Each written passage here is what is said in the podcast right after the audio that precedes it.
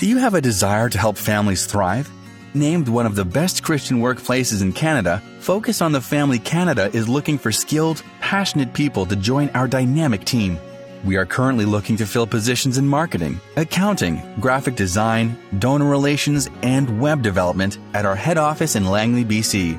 If you or someone you know feels called to be part of our dynamic team, explore current job openings today at focusonthefamily.ca/employment. Until we understood the root was attachment and we started working at the root, uh, and I took ownership of that avoider part of me, and he took ownership of the pleaser, and we began to individually work on our sanctification in that way. But iron sharpens iron, so one man sharpens another. So we talked to each other about our fears, how we scared each other.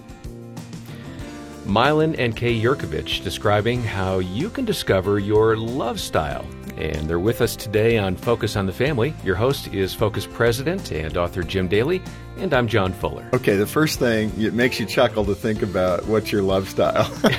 Remember, for those of us old enough, you think of the love boat or something like that. but your love style is really important. And, you know, just like so many personality traits that we possess, each of us have a love style. Uh, we talked to Gary Chapman about uh, your love language. And today we want to talk about those things that are both positive and not so positive that tear your relationship apart.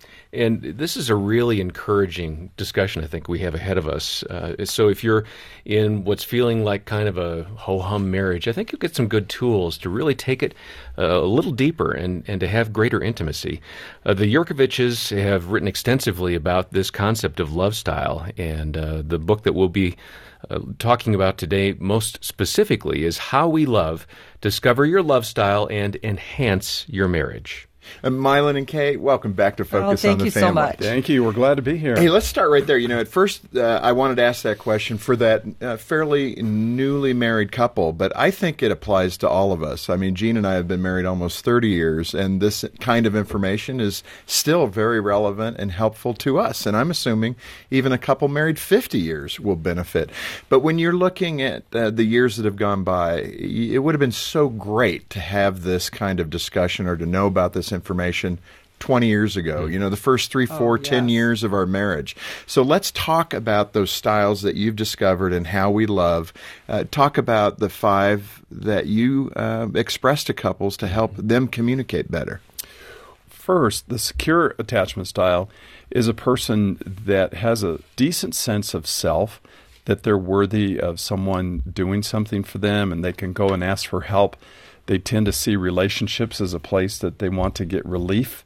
There's so many people in this world that don't go to relationship for relief. They go to substances, addictions to make those uncomfortable feelings go away. And if we look at the person of Christ, he could give to people, he could receive. He could say what he needed, he could ask for help. He was the secure attachment. He's our model as to what secure attachment looks like.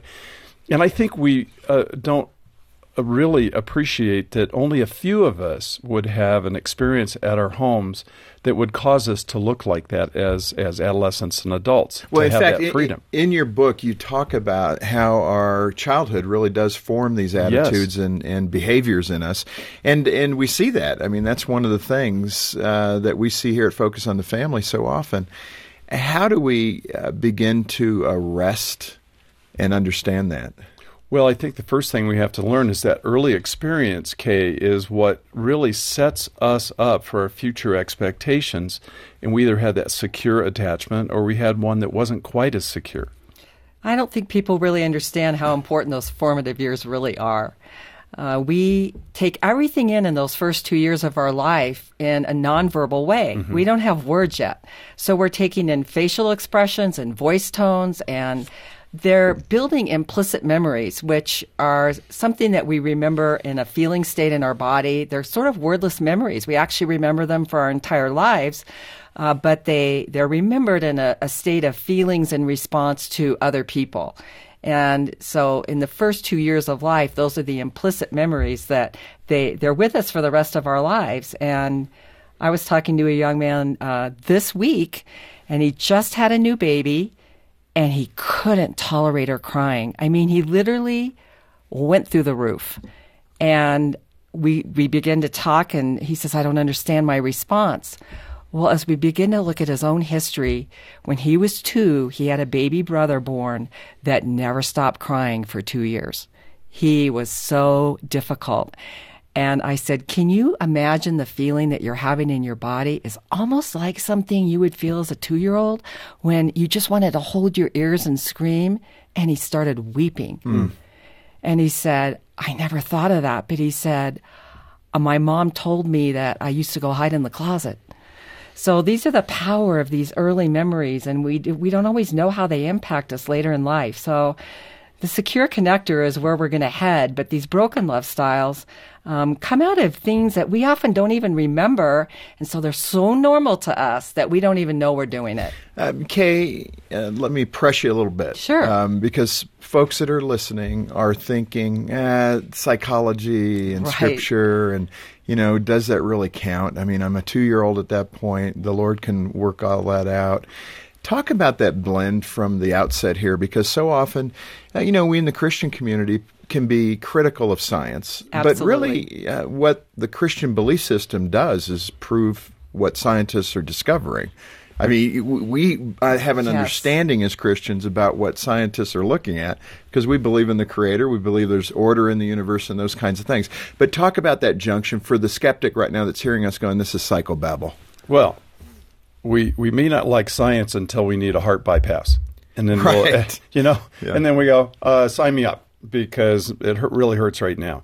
But really, all this is is observing how the mind should be developed we don't think of parents as uh, brain shapers, but they're truly shaping the brain of the child. And the early experiences, God invented this. This is about God's invention of attachment. The human being has the longest attachment period of all the mammals on the planet. And God created this extensive period of time where a child would be looked at with this lit up mom, and the child would respond back. And so there's a strong sense of togetherness that is built very early on, not just in our left brain, which is our cognitive reasoning, but in the right brain of feeling states. It feels comfortable to be next to you, or it feels uncomfortable to be yeah. next to you. So, really, all science has done is they've observed God's creation of attachment. Right. And they have made studies to say what has gone really well and when it doesn't go so well what are the ramifications in a person's mind? And then that leads us to many things, of course, uh, in the whole department of sin and brokenness. But one of the things that leads us to are these broken or wounded attachment styles. Now, we've talked about that, that secure attachment. Let's talk about the others that are coming out of the pain. In fact, vacillator is another one. Talk about vacillator. Sure. Well, a vacillator is a person who came from a home where perhaps they had intermittent connection with their parents. Intermittent connection meaning I see you, I give you attention, and then all of a sudden I've pulled away from you and I've gone dark. I've gone dark because I'm inattentive, I'm preoccupied myself as a parent, uh, I am busy, uh, I am have my own issues of where I cannot see you because I'm preoccupied with something else. So the child never knows, or I, I have an addiction, or I'm fighting with the spouse. And so I, I then, the child feels alone. Then the parent re-engages with them at a time unpredictable to the child and the child feels this ambivalence from the parent an ambivalence of i don't know when i'm going to be connected with but they tend to value connection at a very high value and that becomes their primary desire is to have intense connection that never goes away. So when they grow up and enter into relationship, they enter into relationship with a very high expectation and hope of a connection that will never feel as though it's going away or will stop or will cease or will be intermittent. And so they have an intense desire for perpetual connection. When their spouse averts their gaze, turns their back, is busy, they get very agitated on the inside, then they get angry at the spouse for somehow abandoning them. Now, they don't use the word abandon. They just say, I don't like how I'm feeling right now, and you made me feel that way. And so they get angry. They're the protesters that say, Why did you do that? Why did you make me feel this way? So they are the love, hate, hot, cold, in, out, on, off spouses, bright, dark, uh, in a moments change, kind of like the weather here in Colorado Springs. you know, maybe maybe on a on a sunny day in the summer where it's a beautiful day, then all of a sudden the clouds come over and it's dark. And this would be the vacillator imprint. It's also in the literature called the ambivalent or preoccupied, because I'm in and out, on and off, and I am preoccupied because I'm always thinking about what's Jim thinking of me right now? Does he appreciate me? Does he value me? Does he want to be with me? Does he not want to be with me? He gave John a bigger Th- hug. these than- are my thoughts all the time. Okay, that's so what he, you're describing he me. Are you gave John a, yeah, he gave John a bigger hug than he gave me, so maybe he likes John better. And so this preoccupation of relation, and they're hyper vigilant, always watching. Okay, so that's the vacillator. Kay, you write in the book your own personal story of being the avoider. Yes. So, as an expert in that category, I'm an expert in the uh, avoider. What is avoider? Well, I lived for 15 years with this love style, not really realizing that um, my family didn't really bond on any emotional level when I was growing up. My parents loved me. Um, we had nice dinners at my house, but we never had any personal conversations. And if I had a feeling, if I was sad, my dad said, You better stop crying or I'm going to give you something to cry about Famous line. famous line, or go to your room until you have your happy face. And my mom just got highly anxious. So there was this underlying message of feelings are something we don't do. Feelings are something that we dismiss. Feelings are something we don't move into. We are always trying to fix them and move away from them. And so I got very good at, first of all, just not showing my feelings, and over time, not even really knowing what they were. So if you ask an avoider how they are, they really only have one answer fine. Yeah. Uh, and I can't say that wasn't true. I sort of existed in this like very midline kind of a, a level where I was never very happy and I was never very sad So steady. steady. And a lot of people marry avoiders because we're very predictable and we're very steady. And what people don't realize until usually they marry us is that we don't really have any range of emotion. We really can't connect on any emotional level. I don't have memories of comfort from my childhood where a parent really noticed I was not doing well and, and sought out to kind of understand what's deep in my heart. And so I couldn't describe what was deep in my heart. I had no words uh, for internal experiences. And it was just a place that I never developed. And I, I didn't realize until the 15 year mark that when you wanted closeness, Milan, I really didn't know what you were talking about. Uh, this was just a foreign concept to me. And a lot of people think their avoider spouses are holding out on them. You, you know what I want, you just won't give it to me. And honestly, avoiders don't even know what they feel, they don't know how to comfort you, uh, they don't know how to have empathy.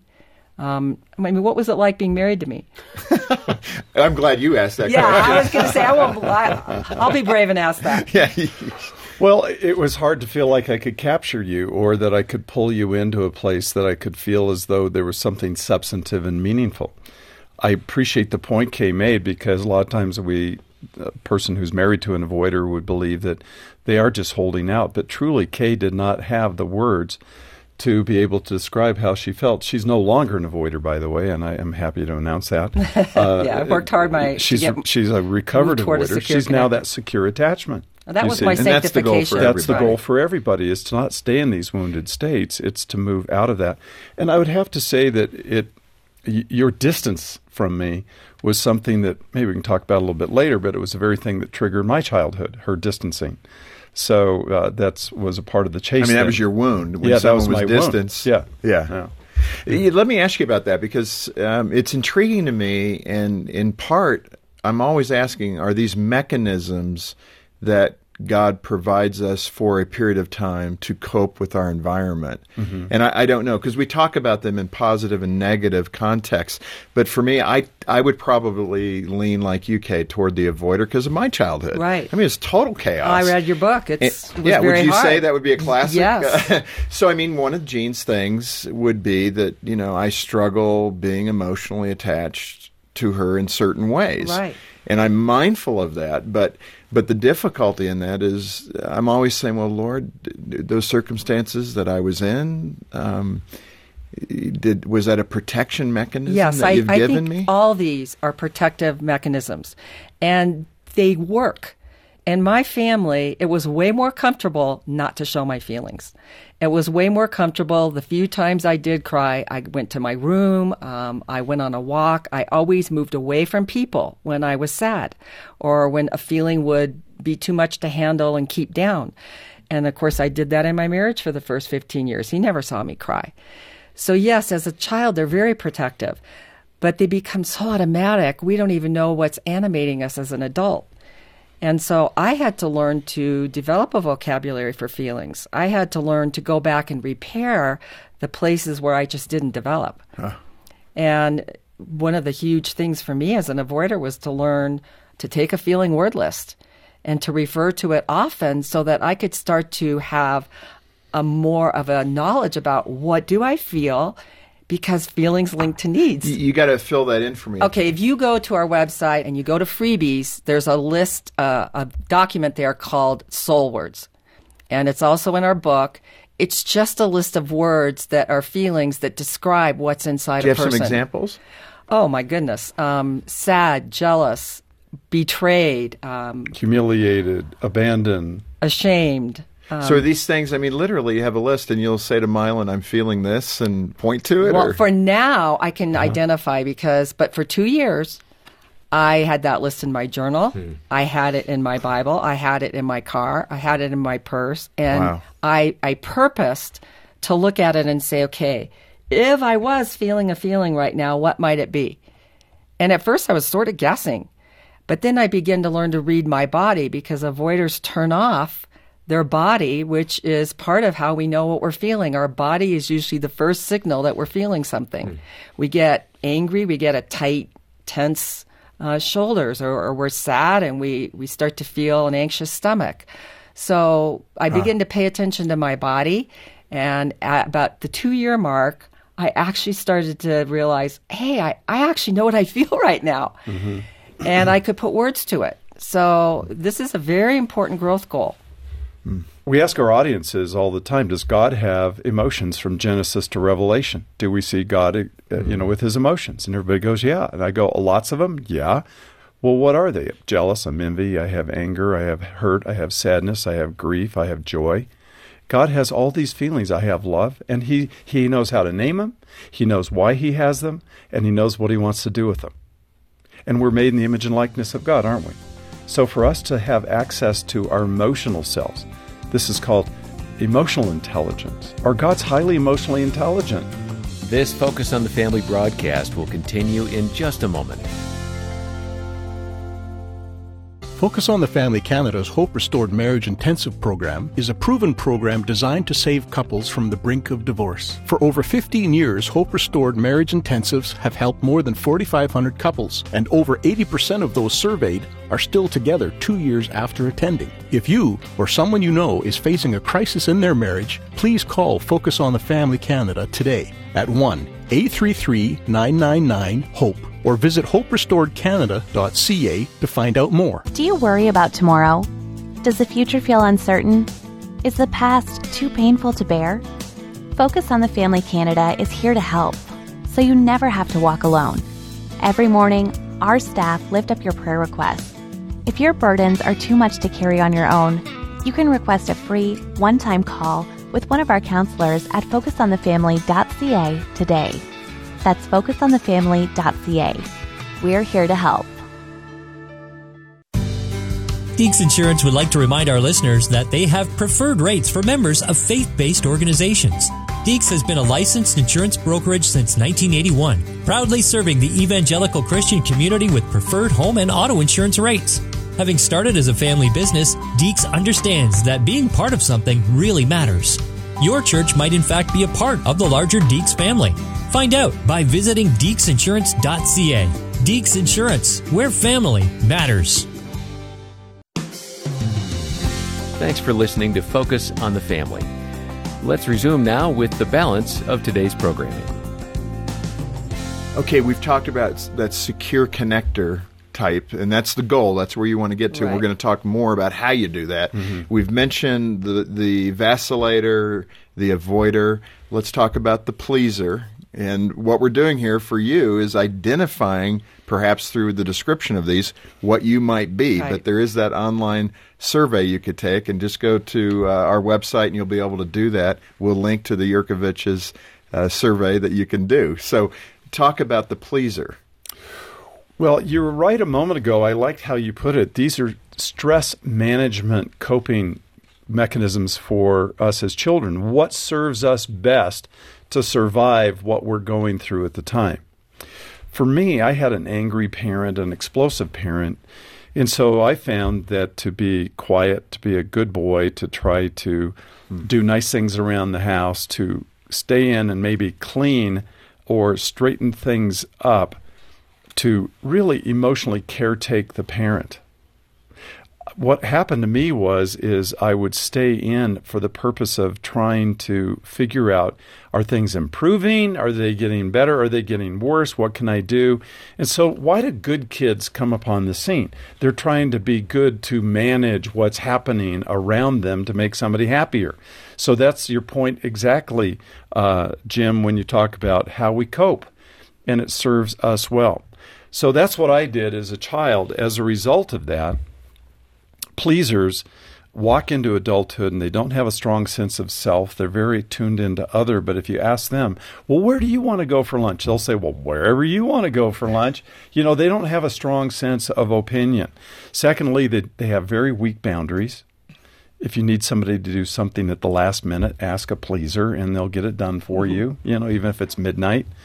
Um, they don't have a strong sense of the ability to say no. That's boundaries. And then they won't get angry. Why? Because anger is a separating emotion. If I get angry at you, that means we're going to have some distance and separation. So pleasers, unlike Kay, who could tolerate separateness, pleasers need closeness in order to feel okay. And I'm okay if you think I'm okay. So I'm very other dependent upon you to make me feel okay. If you're smiling, then I can smile inside. So that's what I grew up with. So it took a lot of work for me to get to a place where I could learn to be strong and autonomous by myself without your approval or yours or, or even Kay's. Aren't you going to ask me like how it was to be married to a Well, I was just gonna. I was just gonna. I was just gonna turn. I, did, I wasn't going to ask that question. did you notice I was just turning I this was way? wondering. Okay, very So, good. Good so conflict there. What was I it like that. like to be married to a, an unrecovered pleaser who had no idea you know, he was? you were so nice, and I kept feeling like, why does it bug me so much? it that was you're so nice? nauseatingly nice, wasn't it? No, I, as I look back now, you used to ask me all the time, "How are you? How are you?" And of course, I only would answer, "Fine." but I could say now that I understand it, it never felt like it was really about me. It felt like it was more for you. Like if uh, there was one right answer, "I'm great. I'm fine. You're amazing. You're the most wonderful husband I could ever have." So it was a disingenuous question. It was really not about you. It was really about me, wasn't it? How are you? right. Oh, that's I- interesting. You picked that up. I did pick that up. On yes, And and it- yeah. So I think the other thing that was frustrating is, you know, the lack of boundaries. You know, you you could be very overbooked trying to help everyone and you know be nice to everybody, and uh, sometimes uh, that took away some time that we might have had at the home. But And I've completely grown out of that, haven't I? yeah, you have. In fact, you know He's what- winking. Kind of the, the interesting things about these love styles is they're they're kind of we could also think of them as a stress response. Mm-hmm. So avoiders flee. You know, you have your fight, flight, freeze.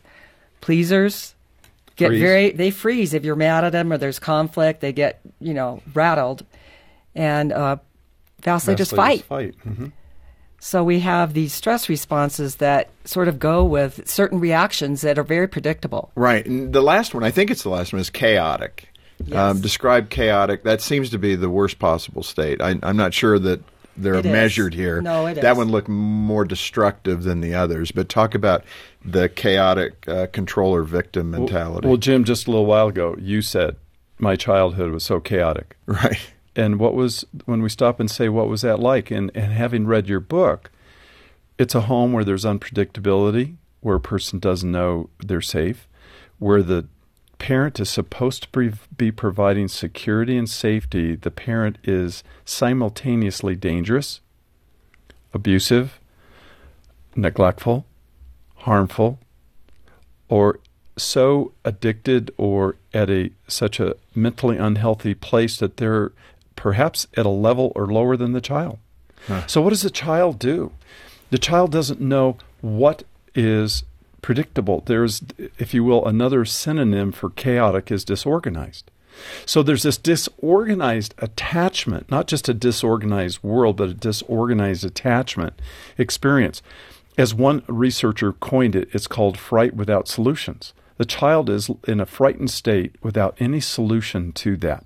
And the child is left in this unsettled state.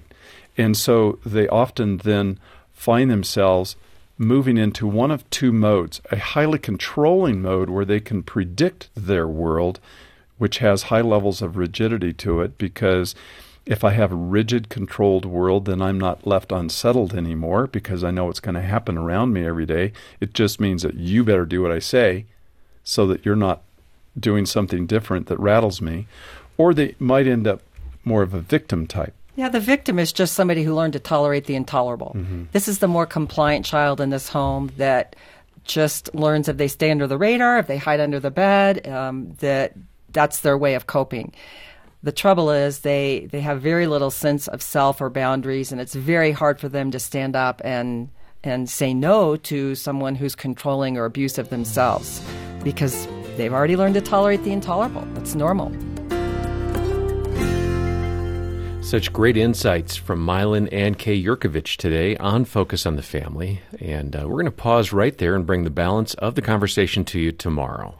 Milan and Kay have so much more good stuff to share on this topic of love styles. Uh, each of those, the avoider, the pleaser, the vacillator, the controller, and the victim, all resonate with us in one way or another. And by discovering your love style and how it shapes your behavior, beliefs, and expectations, you're going to be able to strengthen your marriage and make it thrive.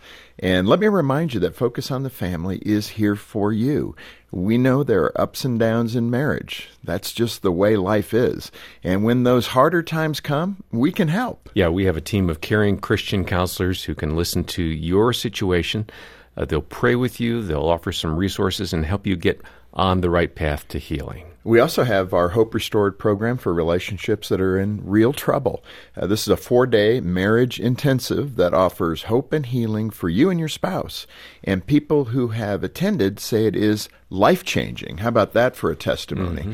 In our survey work done two years after those who attend, 80% of those couples are still together and doing better. If you're in a place of brokenness in your marriage, get in touch with us. The Lord does amazing things in those intensives. And we also have Milan and Kay's wonderful book on the love styles we talked about today. It's titled How We Love, and you can get that directly from Focus Canada. We'd love to put that into your hands. Yeah, donate as you can. Learn more about Hope Restored. Uh, schedule a time to talk with one of our counselors, and request your copy of the book How We Love. Our number is 800, the letter A, and the word family. 800 232 6459. Or stop by focusonthefamily.ca. On behalf of Jim Daly and the entire team, thanks for joining us today for Focus on the Family. We'll be back tomorrow with more from the Yerkoviches as we once again help you and your family thrive in Christ.